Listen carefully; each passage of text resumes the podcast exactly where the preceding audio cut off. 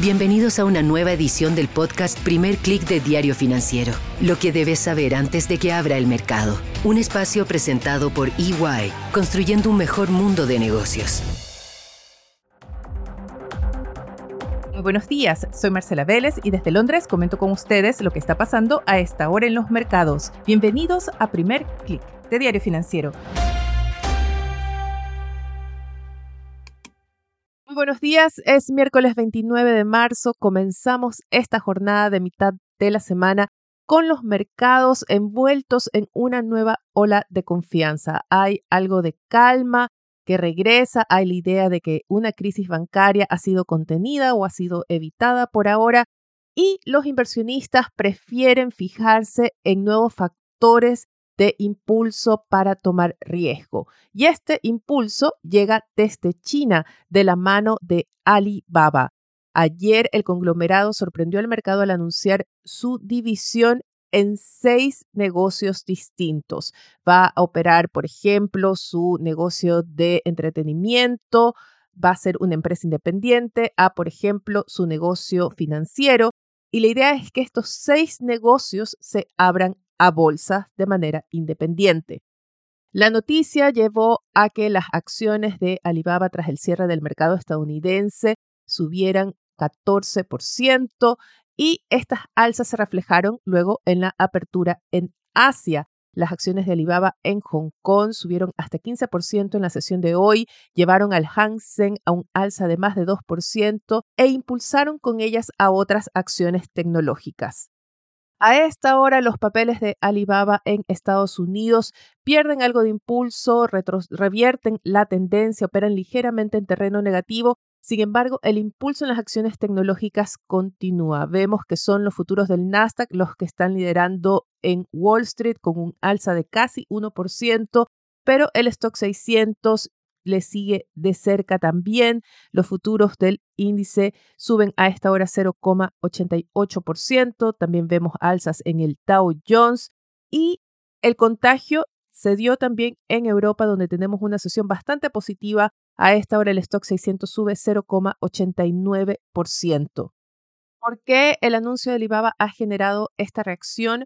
Hay varias interpretaciones de parte de analistas. Una de ellas es que la división en 6 negocios distintos va a permitir al mercado participar en áreas del negocio de Alibaba que hasta ahora pasaban desapercibidas en su estructura actual de conglomerado. La otra interpretación es que Alibaba no va a ser la única empresa, sino que va a ser la primera y que otros conglomerados tecnológicos chinos van a seguir sus pasos. Estamos pensando en nombres como Tencent o Baidu, que tienen también negocios en diversas industrias y que podrían verse motivados a dividir sus estructuras, permitiendo además mayor competencia en el mercado. Finalmente, una mirada positiva también a este anuncio tiene que ver con la relación con los reguladores chinos. No pasa desapercibido que Alibaba haya hecho este anuncio inmediatamente después de que se reportara la visita de Jack Ma a China. Se considera que el anuncio de la división del negocio podría ser el cierre del episodio de conflicto con los reguladores de Beijing y podría marcar el fin de esa ola regulatoria del régimen chino sobre las grandes tecnológicas. Ahora no son solo las noticias desde China las que influyen o impulsan a los mercados. También se refleja, por ejemplo, el índice de volatilidad VIX, muestra que ha regresado algo de calma entre los inversionistas. Tiene que ver con esta idea de que una crisis bancaria ha sido contenida por ahora. El alza de las acciones de los bancos europeos también son importantes esta mañana. Lidera UBS con un avance de más de 2%.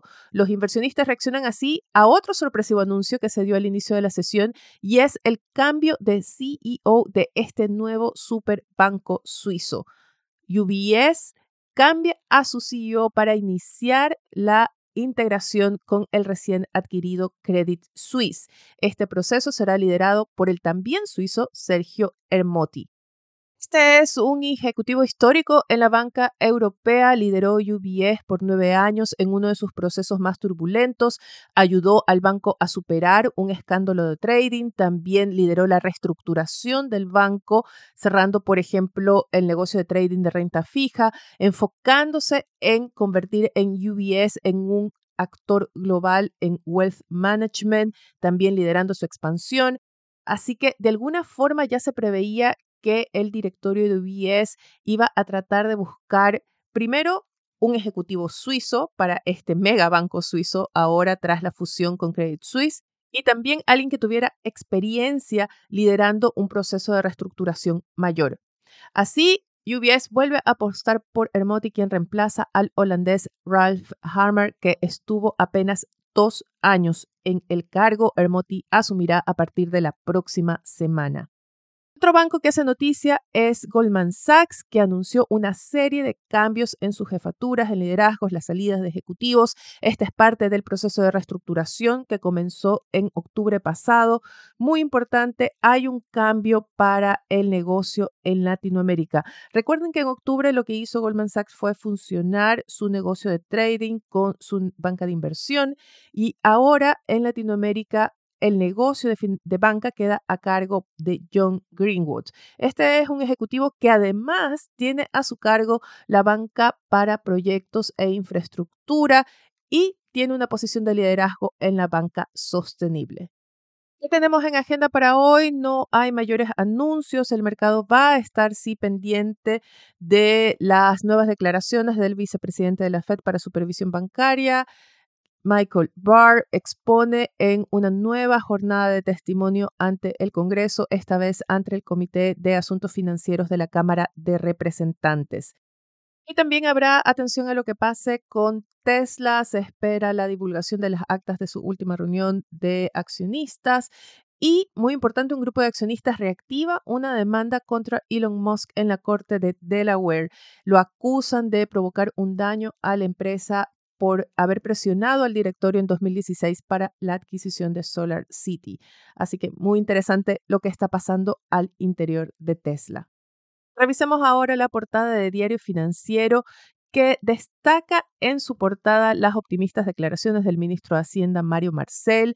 Él asegura que lo peor del ajuste ya habría quedado atrás. También es importante destacar las declaraciones que hizo sobre el impacto de los retiros de ahorros previsionales y la necesidad de recuperar la profundidad del sistema financiero.